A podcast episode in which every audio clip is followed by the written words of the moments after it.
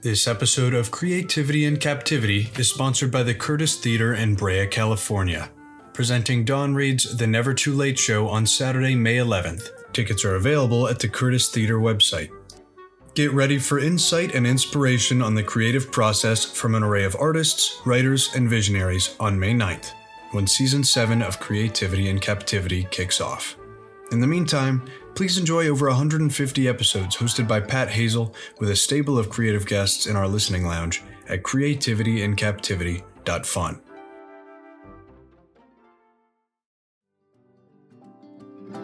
This is Creativity in Captivity. I'm Pat Hazel.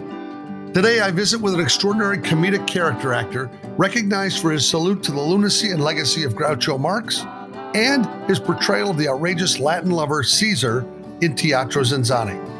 He shares insights on the importance of preparation when creating and channeling characters, and the value of focusing on quality performance in every show. Stay tuned for my dialogue with a man of many hats writer, director, theatrical barnstormer, and undeniably tour de farce performer, Frank Ferrante. That spark of electricity, a skipping stone that sets you free, or captive to a mystery, the curse of creativity. La la la la la. La la la la la. Thank you, Pat. I like Tour de Farce. I love it. Well, that's how I think of you because you are a great actor and you do know pathos, but you have the ability to play big but hit people in the heart. So talk to me a little bit about that because you have taken on characters like Groucho and Max Prince, who's sort of the Sid Caesar in Laughter on the 23rd Floor. And how do you do that? How do you maintain that sort of buoyancy at the same time as you have that heart? A lot of these roles I've played have been in Neil Simon plays, whether it's Oscar Madison in The Odd Couple or Max Prince in Laughter on the 23rd Floor. And they're both tragic figures steeped in this, the humor of, you know, the trappings of a great Neil Simon piece. I, uh, I think it's all about anchoring to the truth of someone like the Sid Caesar inspired character like Max Prince, or even in this wild, outrageous character of the Caesar, which is a character that I've done for 20 years in the Cirque realm, which is very interactive, is a larger than life. It's kind of a Latin lover esque character, but he feels deeply. He's rageful. He's joyful. He's lustful. He and uh, these are all things I can pull from uh, right. as an actor. And there is a fine line. You know, Zero Mostel is one of those guys that was a master at that, and Nathan Lane does it so well. Uh, but you know, you play it as you know, you play it straight, and you have a great script and a great character that you're supported. But when I speak to a cast on a first day of rehearsal, Pat, I'll talk about the, the caliber of actors that were in uh, Neil Simon plays. Sometimes Neil Simon is looked down upon because his work is done so often and by so many from the amateur level up to you know up through broadway and the west end. It's almost looked down upon or went through a period where where it was. And i thought there's a reason why george c. Scott and maureen stapleton were cast in plaza suite. There's a reason that jack albertson and sam levene are cast for uh, sunshine boys and the list goes on. So you've got great writing with great direction people like people like mike nichols who would do odd couple and uh, you had the greatest talent all in play at the same time. So, you know, someone like George C. Scott, this is not a, a milk toast of, a, of an actor. This is a, a raging, roaring performer who can also deal with subtlety, you know, nuance. So the the range is what's interesting to me. The range not just of the actors who've portrayed some of these larger than life roles that you and I have come to love, but the character, the kind of the complexity of the characters that uh, Neil Simon comes up with. He allows for it because he's truthful. Most of these scenarios within his work are tragic. Two middle aged men are divorced with children and have to room together. It's not an ideal scenario. It's a tragic situation. They've lost their homes, they've lost their money, they've lost their wives, they've lost self-respect and um, that's what's going on sunshine boys two dying comedians who hate each other are brought together for one final performance i mean you can go on and on sure and the way he writes realistic conflict mm-hmm. underneath all of that and realistic life scenarios mm-hmm. so let's talk about neil simon because we do both have an affection for his content mm-hmm. and he was an unbelievable writer right there's so many times even when i was very young and i saw uh, barefoot in the park for the first time mm-hmm. I was so enamored with the walk up to the fifth or sixth floor apartment. Oh, this is what life is really like for a newly married couple in a city with the hassle. I, I didn't realize really, because I wasn't really a student of the theater per se at the time, that when I was connecting to mm-hmm.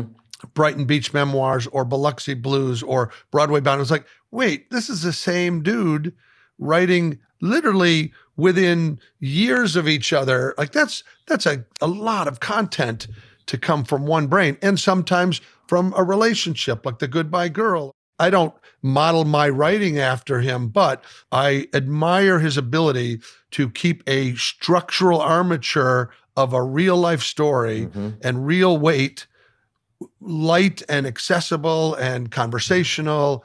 And he really poured it out on the page. He's got some great uh, memoirs. I'm sure you've read. Re- yeah, rewrites is that the first one, and the play goes on is the other one. Yes, but you played in Laughter on the 23rd Floor, based on Sid Caesar's Your Show of Shows, which was Neil's actual experience, and his brother Danny and Mel Brooks. They were all writers on that show for him.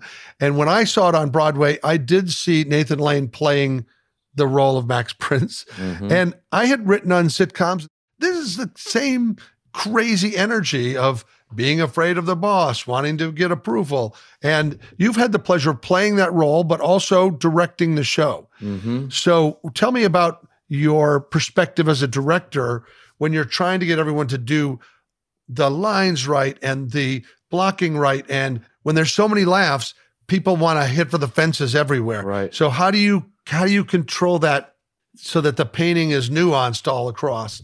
Well, uh, you cast pros who get his rhythms, uh, his tempo, and I think that's harder to do because we're getting further away from that.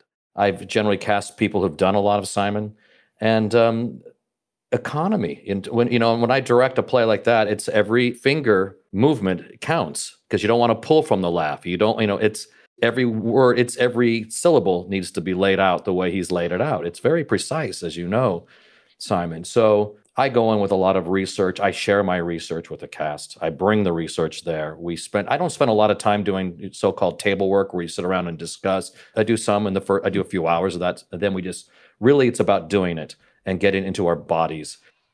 So I uh, again, it, to me, it's economy, rhythm, and it's how do you make it authentic and yet zip. The, some those lines are written to be shot out. Uh, Kaufman and, and Hart are the same way. But the bottom line is there's great truth to it. Simon makes you laugh and makes you cry. I just saw your your show. It's the same, very similar in its effect. That one moment you're laughing and you you're taken generally by the end by the drama of the piece.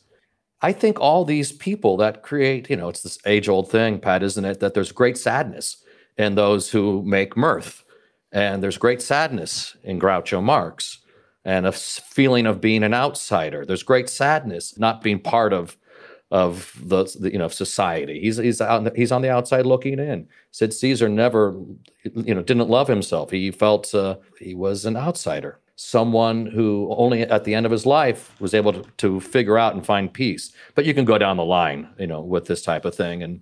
Well, right. And not every comic has a fully tragic interior, True. but I will say that when we're young, and I'm I'll, I'll own it, mm-hmm. that we are we're using humor, we're using we're building an armor to mm-hmm. protect ourselves from attacks from the outside. Mm-hmm. And you can survive that way all your life, but it doesn't protect you from the attacks from the inside, your own awareness of yourself or self sabotage or choices you're making. Mm-hmm. And I know that sounds like some kind of psychobabble, but really, in the end, and this is for all creatives, if you don't love yourself or mm-hmm. accept your work or go on the journey without constant judgment, mm-hmm. it's very, very difficult to have any output in your work Absolutely. because you have a tendency. I know people who sit down and they say, I'm writing every day. Well, the first thing they're doing is sitting down and rereading yesterday's page and going, oh, this is crap. Mm-hmm. You know what I mean? They, they can have a really hard time moving forward because they're busy. They got the editor hat on all the time. What are people going to think of me? Right. Well, I and what I, to go back to what you're saying, there is something about you have to deal with the inside stuff eventually. I think a lot of in my life, I've been in like you. You've been in live theater, live performance writing your whole life. Uh, it's taken me up until recently to kind of deal with the interior uh, landscape, and uh, these kind of performances and the and these these souls that I've taken on have been a great catharsis and healing in some part for me as a performer. And so to be able to bluster and rage on or lust and, and to work out all my stuff has been, uh, you know, we call it a blessing. You know, it's been a great part of my life. And now I sit here and we have a lot of time and to think more you know, about what it all means and what we want to do next and and what it's been all about. Has it been worth it? And uh, how do I want to approach it the next time I am creating, developing a role or writing a new piece or facing an audience? You know, and you, and there's something about also the commitment level. You talk about playing these huge characters. There's no halfway, as you know, uh, you know, uh, to take on a, a wildly, you know, demonstrative character. You have to go in full bore. You have to do that, or people smell it. The audience smells it. Your uh, the cast smells it. Your the, the, the creative team smells it. There's no getting around it.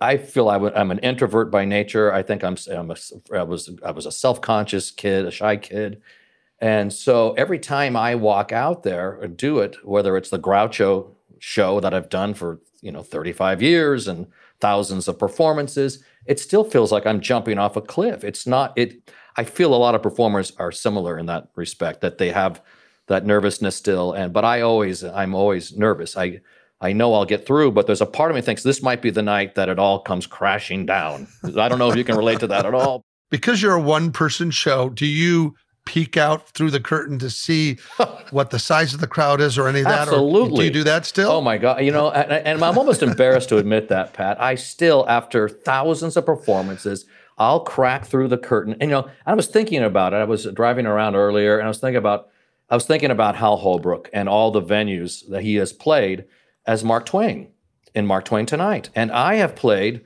hundreds and hundreds of the same venues. And when I was out alone on the road, feeling like, what the hell am I doing in Hillsdale, Michigan? And is anyone going to show up? I was just reading about Hal, and he, you know, 1966, he did a performance, and someone, one of his fans wrote and said there was only 15 people in the audience, which seems hard to believe since he sold out houses, 2,000 plus seats. Certainly, in the, you know, after that, after it was on television, it was televised on CBS in 1967. Let me give a little context to our listener. Hal Holbrook, who uh, we've lost recently and in the arts at 95 years old, made a living from when he was about 29. He became Mark Twain and he did the readings and the performances of Mark Twain in a show called Mark Twain Tonight. And as you said, it played the Broadway stages and it ended up on PBS. And really, ultimately, he morphed into Twain. As he got older, he wore less makeup. His hair took on the Twain man. And to watch him perform that piece, first of all, it was never really the same. He had 15 hours of, of readings of Twain that he could select from. If he if he started to lose interest in an area or felt something was more relevant, he would bring new pieces in. And I do know that he more than paved the way on the boards of all of these jewel box theaters that when you or I walks into them, I can feel the original Twain. I can feel Hal Holbrook. I can feel there's there's places that Houdini's played. It's our sanctuary. It's Mm-hmm. it's essentially a, a theatrical church. Right. And I think of him, and I'm thinking of him a lot these days. You know, he played, you know, early on crummy places. Uh, he played outdoors where he couldn't get their attention. If his book, his autobiography, is worth reading of your listeners, it's called uh, Harold, the boy who became Mark Twain. And I guess my point was he was the same way, and he's the master. He did the show for 62 years. But yes, I peek through the curtains. I want to make sure there's an audience there, where they're sitting, who looks like they're having a good time already, who can I pick on, who can I play with, who should I avoid or should I go for them anyway to, to cause some tension? Because tension is great. My anger, the angrier I am, the funnier I can be sometimes. And the more rageful I am, the funnier I can be, depending on the circumstances. I still love hearing the buzz of an audience through the monitor in the dressing room. You know, like you, I care about the experience uh, that the audience has. I want them to feel like they're part of it. I want to feel like I'm connecting with them. I want to, in my case, in the case of the Groucho show, An Evening with Groucho, I want them to feel his spirit. I'm not Groucho. I, am not exactly like Groucho. My goal is to channel him as much as I can. Uh, you know, more, there are other people that may sound more like him or look more like him, but I feel like I've got his, you know, my job is to channel his spirit and also share my skill as an Im- interactive crowd worker, which is something that's come out of doing this show is working a crowd. It's what I call wit points, you know, just the idea to be in the moment, to be able to uh-huh. to strike and be relevant and bring people along. That's something that I, I want to get into more detail. But I do want to, you know, re-salute Hal Holbrook for mm-hmm. another thing, sure. which was when I very first started the business of the theater business. I was doing a one man show and I needed some examples of what a tech writer was. Mm-hmm. And I ended up with three of them. One of them was Hal Holbrook's tech writer, which I was fascinated by the detail of the choice of the furniture, of the rug, of the podium, and, and what had to be in the dressing room and how it had to work. I mean, he would walk into those places and sit down and apply his own makeup. And it was a very big gift to the audience in every way when he did that. And the, his attention to detail was there. And they'd go, Oh, we may not have the right monitors. We may not have the right backline equipment. But Hal's writer really helped me lay out, Oh, okay. I'm thinking about theater. I have to think about my lights. I have to think about my sound. I have to think about my wardrobe. Is there an iron to prep my suit? Mm-hmm. All of those things are things you don't really think of as a performer until you have to produce your own event. Right. Absolutely. Well, it, it, there's a great documentary that came out on him recently. That's I hope your listeners will check out. Holbrook Twain, I think it's called. But uh, Scott Teems is the uh, the director, and and you see Hal in his late 80s warming up that whole part of it. You know, literally physically warming up as he's approaching 90, lifting weights, doing yoga. You see him working with the lights like you and I do. He's sitting in the audience, you know, making sure lights are adjusted and focused and he never, it's not like he's some star that comes in there. He's a craftsman who's looking at every detail. And as you say, the writer reflects the detail as well. You know, I learned just keep it simple. I never ask for much. Just give me coffee, tea, a few, just enough to give me nourishment to get on the the stage. But it was never a pig that way. You know, I just thought it wasn't about having a buffet before the show, or you know, I'm not even thinking about food. I'm thinking about not getting nauseous.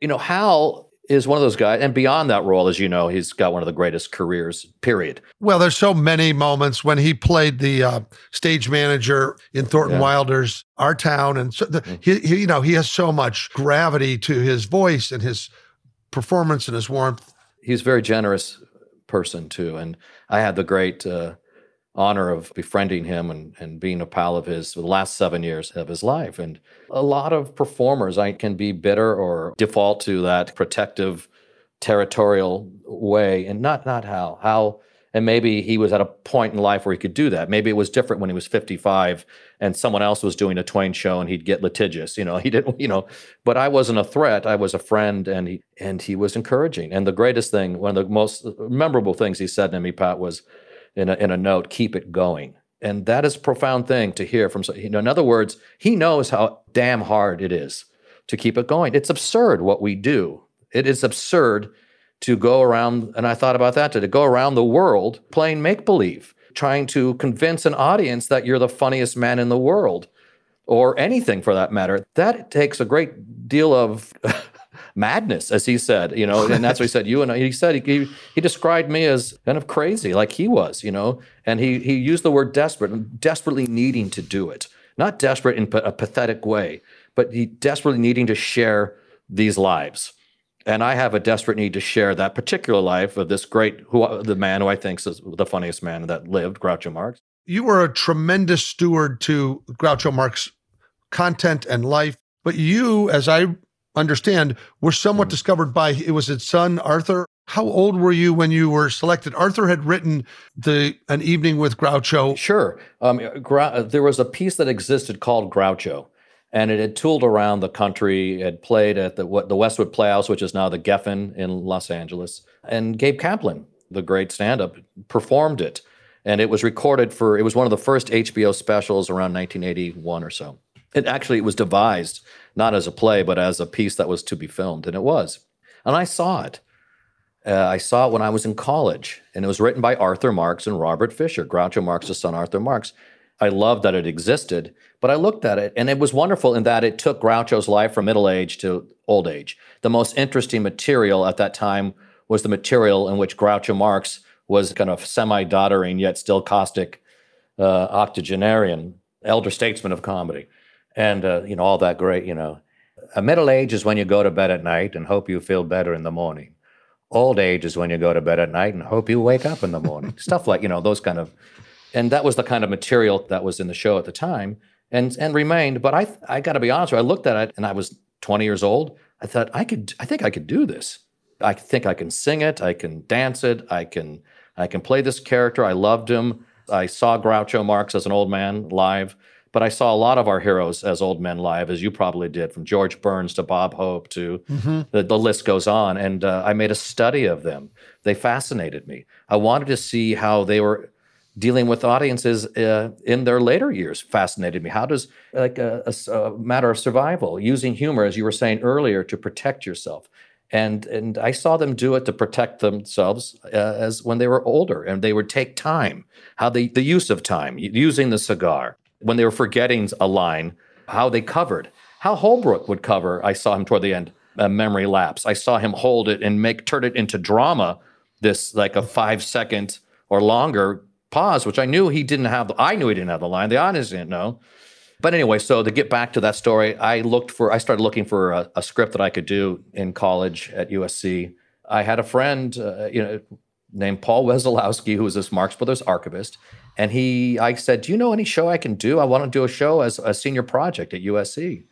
He goes, Well, you know, uh, this gentleman passed away. His name was John Bay, and he was married to Elaine Stritch, the great legendary diva of Broadway, who was in the show Company, uh, one of the greatest musical stars of all time. Now, I barely knew who she was. I was 19, 20 years old. I would, I did get the the album of Company and played it in my dorm. Was she sang this song, "Ladies at Lunch"? Was her one of her big hits? Right, here's to the ladies at lunch. Right, and and, and so I found myself communicating with Elaine, you know, via typed letters and phone calls, and eventually she let me use the script. That's what evolved into my show, An Evening with Groucho, which I've done everywhere. So that's how it started. And so I put the show on first in a church hall, 10 minutes from where I live at St. Rita's Church Hall as a tryout for my school production at USC as my senior project. And I was thinking about that today. And I'd be there in the middle of the night for hours with the tape recording, listening to Groucho's voice. It was, it felt like a sacred moment. I was literally under the church, under an altar, working on a show about this great Jewish comedian. And there was a wonderful juxtaposition in play here. It didn't so and then and so I broke it in in a church hall, St. Rita's Church Hall, and, and I invited Groucho Marx's son. Arthur Marx, and I invited Groucho Marx's daughter, Miriam. How did you contact them? Like, how did you know what to make that invitation? I'll tell you. And, and, the other person I'll mention was there was Morrie Ryskind, who co-wrote the Marx Brother classics, A Night at the Opera and Animal Crackers. Now, you may know this person, but the person that gave me all these like a hundred contacts was Robert Weide, Bob Weide, who uh, you know was a director producer on Curb Your Enthusiasm, and produced the first documentary on the Marx Brothers. We're still friends 35 years later. I'm still asking for uh, favors from him. But they accepted your invitation and came to your show. They did. So imagine doing this show, and in the audience is two of Groucho's kids and one of his writers. I did the show, Pat, and it there were 500 people in the audience. There was 500 people there and they stood up. They loved it. And arthur was there and he said frank if i ever do a show about my father again i'd like to use you. And i graduate and within three months i'm in kansas city in a dinner theater playing groucho and getting paid. And that show was rewritten. The gabe kaplan show was rewritten to encompass more of a timeline that took groucho from age 15 to 85 and i was 22 23 years old and i was able to take that on uh, t- uh, the kudos came because I was a 22, 23 year old playing, you know, an old 85 year old comedian. No one thought I could pull it off. And I had great empathy. I loved older people. I loved Groucho as old man. I loved my grandparents. I was just short of being a gerontology minor, you know, so I had a great sensitivity to those who were getting frail, those people I loved who I saw in weakened states. And I saw that happen. You know, Hal lived to be almost 96. To see a giant start to be affected by the ravages of age is uh, painful. It hurts. You also are an old soul in terms of the humor you're attracted to. Yes, that's true. Right? I as, mean, as are you. well, yes. Mine's nostalgic and that's its own poison, mm-hmm. but mm-hmm. because uh, everyone thinks I'm living in some sugar coated candy land. Mm-hmm. But I, I made some choices when I was writing some of these pieces. Mm-hmm. And I thought to me, sometimes you want the drama in the play and sometimes you want to escape in the play. To me, I mm-hmm. looked at the outside world as the news is bad enough, the stock is dropping, the people are whatever. So, following 9 11, a, a, show like the Wonder Bread years was essentially comfort food mm-hmm. for people to come together at the theater. It wasn't completely frivolous, it was more a prescription to escape for 90 minutes mm-hmm. from that. I mean, the trick within that show, the Wonder Bread years, was about humanity, about it doesn't matter if you're 65 or you're 25 there's still a time we were five. We have a common denominator. It doesn't matter if you're rich or poor. What did you watch on TV? What crazy cereal price did you have? Whatever. and so it was a little bit more about putting a mirror up to reflect that the people next to you had the same experience as a kid. They had the same mm-hmm. crappy uh, Halloween costume. When you're a kid, everything is wide eyed, curiosity, discovery, adventure, abandon. There's no real rules. As you get older, you take on responsibilities and trust and issues, and everything becomes the weight of the world. When you're a kid and you see mm-hmm. a, a firefly, it's a magic trick. You want to catch it in a jar and run with it. And as an adult, you're like, get the pesticide. We got to clear the field. Right. We, the wonder gets taken out of our life a little bit by the system. Schools say, no, you don't get to play now. No, you don't mm-hmm. get to mm-hmm. talk in class. No, you don't get to sit by your buddy. You know, it's like, right. They need to button us down.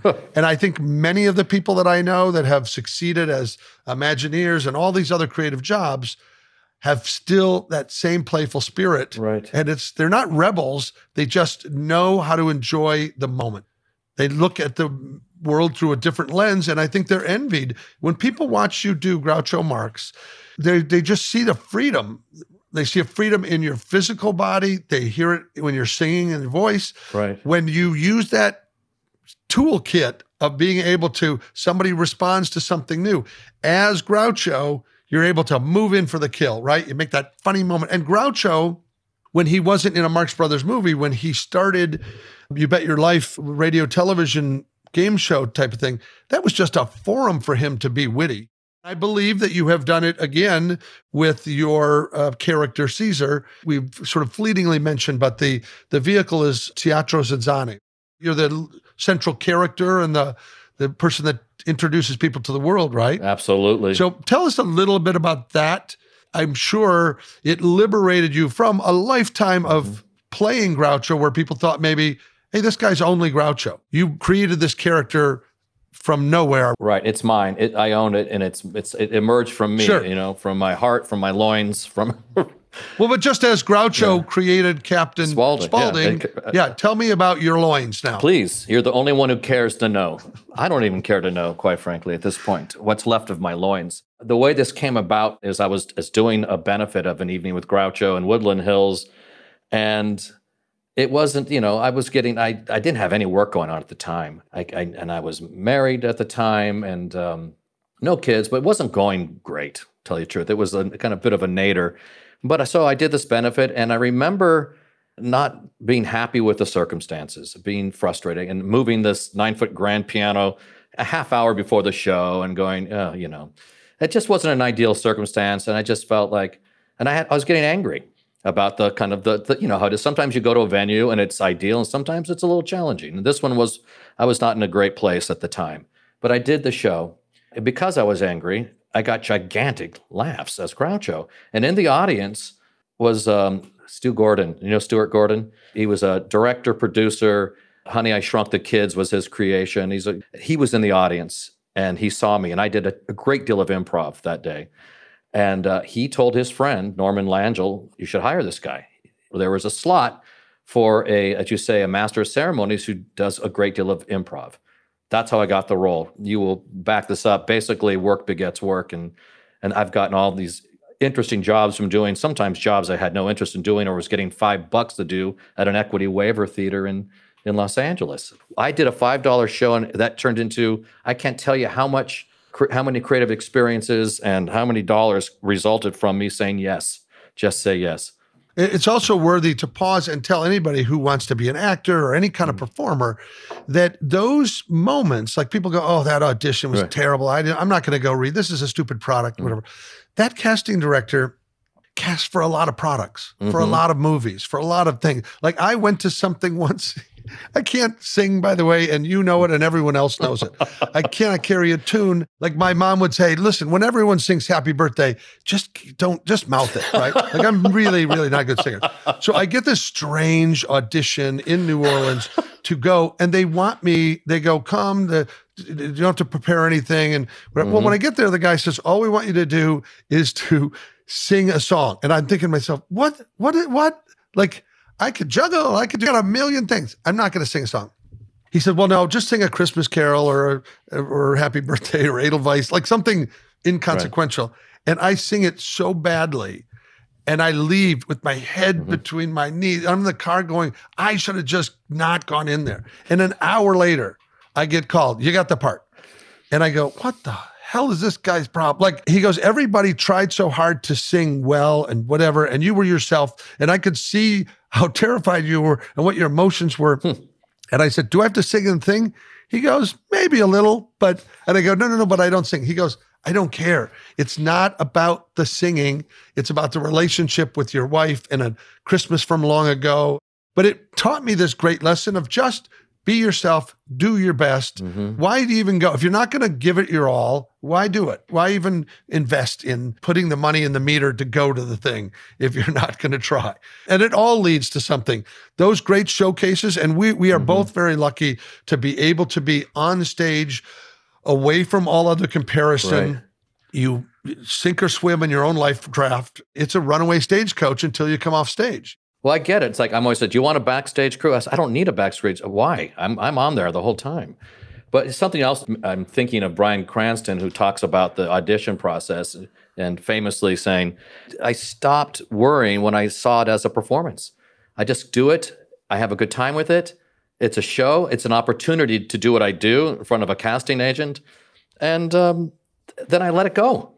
But basically, he was just using it as a chance to perform when he wasn't performing. Look at it as a as a performance and find the joy in it, and let go of the fear and the angst that is often around the process of auditioning. I thought, wow, that was really. I started saying things differently when I heard that. It's like, what a great thing to think about. It see it as as as a performance. And also, oftentimes when you're early in it, you're need to get the job, that desperation, all of that comes mm-hmm. through. And I'm telling you, I, for years in LA, auditioned for commercials. I would get down near the place and I would be so angry at that I couldn't get a parking spot. I walk in, I go, This is great tasting tuna. And they yeah. go, Jesus, this guy re- really hates tuna, you know? it works that way, doesn't it, Pat? When you can let go of some of that that angst and, and not put that pressure on yourself to deliver, just be. I tell my friends that are singers and songwriters, tell me a story. Sing this. What what does this song mean to you emotionally? Don't care if I like it or don't mm-hmm. like it. Communicate to me. Those are the people we're listening right. to. We're leaning into them. Teatro ZinZanni, this Cirque show, which takes place under a hundred year old tent, is a vaudeville. I've always wanted to be a vaudevillian ever since I've read about vaudeville when I was a boy. And now I was going to be able to hopefully live out this fantasy. So, and I was going to be the lead comic in this form that I had no experience with. I am cast to create, I'm asked to create a character. I'm not a sketch player, but I've been asked. So I go to the show. They fly me up to San Francisco from Los Angeles, and I watch this show in 2000. And I'm watching this amazing improv, interactive actor by the name of Kevin Kent, who does Kevin Kent does a lot of comedy and drag. I mean, in in in more of the Dame Edna, who who is one of my heroes, Dame Edna Vane, And I watch him play I watch him play a matador. I watch him play a Judy Holliday like character. I mean, he plays like three different. He has three different sets. He's about a third of the whole night. That's a three hour night. And, And you're meant to fill in for this? yeah, like so this I'm, is a I'm- spot? so, so I'm watching this guy kill it, and he's working, and he's kissing men, and he's kissing bald heads, and the audience. He's he's you know he's one of those guys, and you do it, Pat, and I hope that I do it. He takes you on that journey, and you take the ride full on, and your jaw is dropped watching someone like that. And I'm thinking they want me to be in drag, they want me to wear lips. You know, I thought, well, I guess wa- they want me to do his act because I, I couldn't conceive of what this was. Now, around him, Pat, are acrobats, jugglers, singers, dancers. It's hand carved wood inside. It's velvet. It's like a, a kind of this elegant Moulin Rouge brothely vibe to it. It's exquisite. But with a, with a, like a upscale uh, five star dinner, It's- right? yeah, like the whole thing is. It's like it was yeah. like a. It wasn't an inexpensive evening and a full band and beautiful lighting. This was like a Broadway take on on a vaudeville in the in the round. So you are standing. in in a in an old Spiegel tent. It- it's called a Spiegel tent, and and it's Right. gorgeous. And you walk in, and you are lost. You're transported. It you feel like you've gone back in time, and it's sexy and fun, and you're laughing and you're crying, and you're all your senses are being gratified, and you know from your taste, smell, to everything is happening. it's it's the very best of what theater has to offer. I think so. I think so. Transporting, transforming. And I'd never seen anything like this, Pat, in my life. I'd seen a lot of theater, but this was new to me. This was something that came out of Europe. And now it's something you see. Absinthe is a version of it. It's kind of a, a much naughtier version, but a very successful show, Absinthe, in, in, in New York. in Las Vegas, right? And it's a combination of a series of revue acts Mm-hmm. that are pieced together by other character performances, and you have to now create something. What? Yeah, so I don't know. I'm, I work with a director, a guy, a guy named Stephen Haves, who was a great teacher of clowning, and we became great friends. And I was scared to death. I mean, I mean, literally trembling. And he says, "You can do this." He believed in me. That was the key. He thought I was a funny person. He thought I could handle the crowd. He thought I could survive in the center ring. It's a nine foot diameter playing space. Everything is happening from trapeze acts to the comedy within this nine foot diameter In the round, right? in the round. And so honestly, it's you do it. The good stuff stays, the bad stuff goes. And if you're lucky, you're given at bats. And I sometimes I bombed and and I was I didn't really have an act.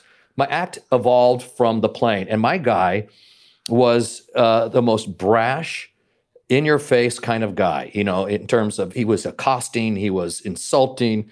But I, I learned something from Stephen Haves. He says, Frank, if you're going to slap him, you got to hug him. So I'd say, Oh my God, that is the most disgusting shirt I've ever seen, but it looks perfect on you or something. you know, that that's not a joke, but that's the sense. Oh my, and I would go and I would describe, you know, you know, it was that kind of teasing uh, humor that I have always loved, and and that and and you get good at picking people you hope that can play with you, and you avoid the ones that don't want to be messed with, which is something that I'm sure you're. I know, but I'm a gentler character than you. That's true. I kind of go for the double hug approach. That's a pleaser in me, but it's like you but know. I had I was working a lot of stuff out, and so I was realizing that all of my darkness, all you know, talk about anything involved with sex and sexuality, and and the lack of kind of contr- you know all those vices that I was trying to keep in tow, to keep contained, were coming out, and I didn't know stuff. I was coming up with stuff that was like it was stream of consciousness, and it, it was scary and audiences loved it. And so I, it took me a little while. It took me a couple years. I've been with this company for 20 years to kind of find my momentum with this. And he, I became this guy that people live through vicariously, done in a joyful way. So, so let me just paint a little picture, and you can fill in the gaps. But he is a he's a smoker, and he's a cocktail drinker, and he Yeah. he wears a smoking jacket, and He's he has sort of a he doesn't really- pompadour hairdo, and he's mm-hmm. I don't know the choice of having a birthmark the size of Connecticut on your face. Well, it's very Mel Brooks in that it starts small and gets bigger by the end of the night. I- Oh, it does? yeah Okay. he's just un, un, unhinged. And people, I've learned, and we live through those kind of guys. I, I did with Groucho as a boy, and I still do. It's like, what did he say? What did he do? He did that. You're kidding me. You can do that? And you can not, only do that, you can be lauded for it, you can be praised for it. I, I think early on, I didn't trust everything, I think, as a boy. my default was I think I wanted to go to fantasy. I never left it. So I loved reading and I loved plays and I loved puppet shows. And I never left that. I didn't want to be in finance like my father was. I didn't want to be a stockbroker. It seemed sour to me. And uh, I didn't, I, I realized that I avoided really being a part of, in my mind, society in a traditional way or what was expected of me. I didn't, I don't come from it.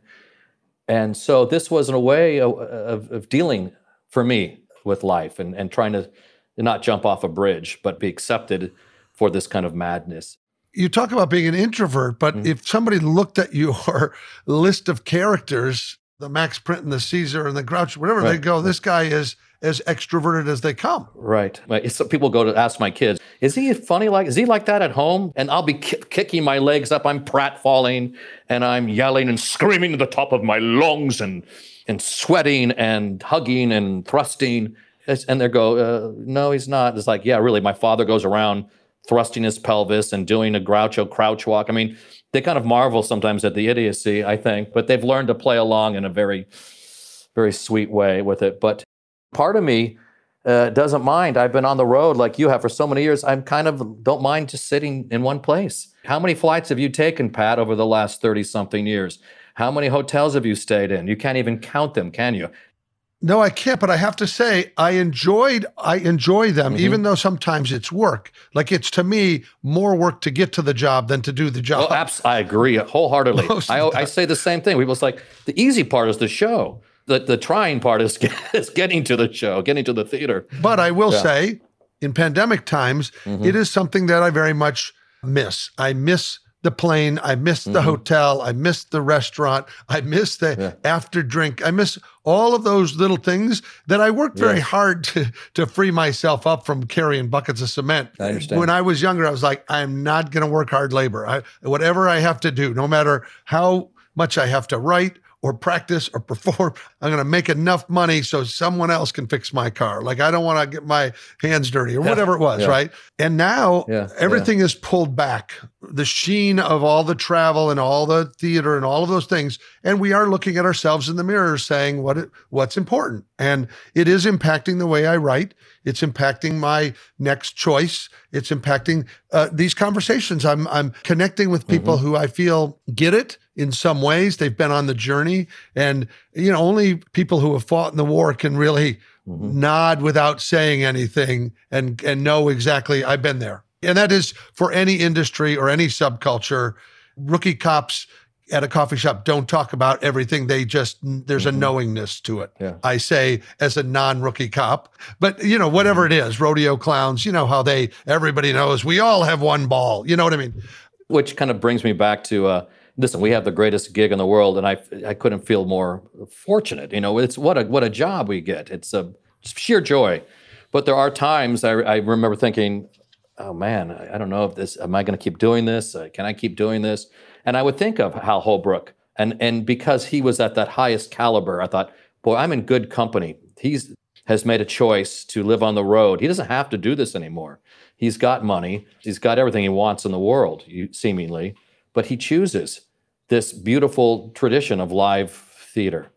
And I think we bonded over that. We I love the live experience. He loves it. You love it. And I've always, I felt like an anachronism 35 years ago. It's like, how long can this go on for? And it keeps going, and it'll keep going after this pandemic blows over completely. I think audiences have a need for it. They need a catalyst, not mm-hmm. just to escape, but they live vic- vicariously through the the vehicle of that character of the experience. What people really take for granted mm. is the importance of a live community event. That moment that something different happens that night. Take note of what is affecting you. What are you drawn to? What are you gravitating to? Make that your life. Make that your world. Don't be ashamed. You know I, it took me a long time to really i didn't come to admit i wanted to act you know, I, I was lucky because I was discovered as, you know, by Arthur Marx in that moment. I don't know what would have happened. Maybe I would have gone into producing theater, went go to UCLA. But I do know that because of Arthur, I was able to go to New York and London, and that was uh, that was an entree into a lot of of theater, you know, projects as an editor, as a writer, as a producer, as a Uh, you know, I, it was the best thing that could have happened. You know, but taking you, these- you learned every bit of the business, and I would say, hearing what you just said, that I and I wouldn't say this to all performers, but I would challenge you to focus on that new original work and be closer to who you are because you're a great storyteller. All of those things you learned in all of those performances and all of those bigger than life characters and behind all those masks, it's the Wizard of Oz. You're the guy Uh-huh. behind the curtain, and you don't really need that big Yeah. smoky character telling people to go away. But only you can give yourself permission to that. I can tell, I can say to you, hey, I give you permission, Frank. But in the end, that's the biggest challenge is for you to stop being the warden of your prison, right? You got to let yourself loose. Right. I know you have it in you. And I know that that's what's interesting to me about all good storytellers is that the more they begin to trust and respect themselves at doing it, it's super vulnerable. Crazy. There's been a lot of comedians now that have done specials that talk Mhm. about th- something they've survived. I just tremendously admire their willingness. The the comedy almost comes naturally out of the pathos because it's the way we think and feel. The gift was given to you in Mhm. a baton from Hal Holbrook. It was given to you by by Arthur Marx. So they mm-hmm. want you to run the last leg of the race. Yeah, it feels that way, Pat. It's funny you're saying that. I feel that's where just where I am. It's a little scary, but I, I want you know because I know where it's going to take me a little bit, and I also don't know where it's going to take me, which is even sc- scary. But you, you know, it's worth it. I think. I think it'll be worth it. But I'm on the precipice of, of this right now. I ha- certainly have the time, so there's really no excuse, is there? Thank you to the pandemic for taking away all the excuses I have. I can't say I don't have time. I can't say, you know, you can't even say that to a friend. You go, I can't do it. Why? You're not doing anything. Mhm. You're right. I'm not doing anything. And my kids are teenagers. Like I used to, you know, I got to take care of my kids. Well, they're taking care of themselves now. I can't even say I'm making lunches or, did they, you know, I kind of miss it, but I can't even do that. It's like, well, I got to drive them here. And that was a big part of my life when I wasn't on the road, Pat. And you know what I'm talking about is that when I wasn't on the road, all of my attention was on them. It just was. And I had had to be because I felt it, it was just warranted. I'd missed them. They needed it. And now this has been a gift this time with them. That's the very truth, even for a stay at home mom who has some creative ideas, is that what we end up doing, and I adore my kids, would do anything for mm-hmm. them. But I will say that we create this delusion in multitasking where we where we get the pleasure of getting something done or applauding ourselves. Or it's like well but today i did this and i went to the post office and the dry cleaner and the laundry and whatever. Like you can fill your days like Mhm. that. And many of those things if you look at that could wait another day.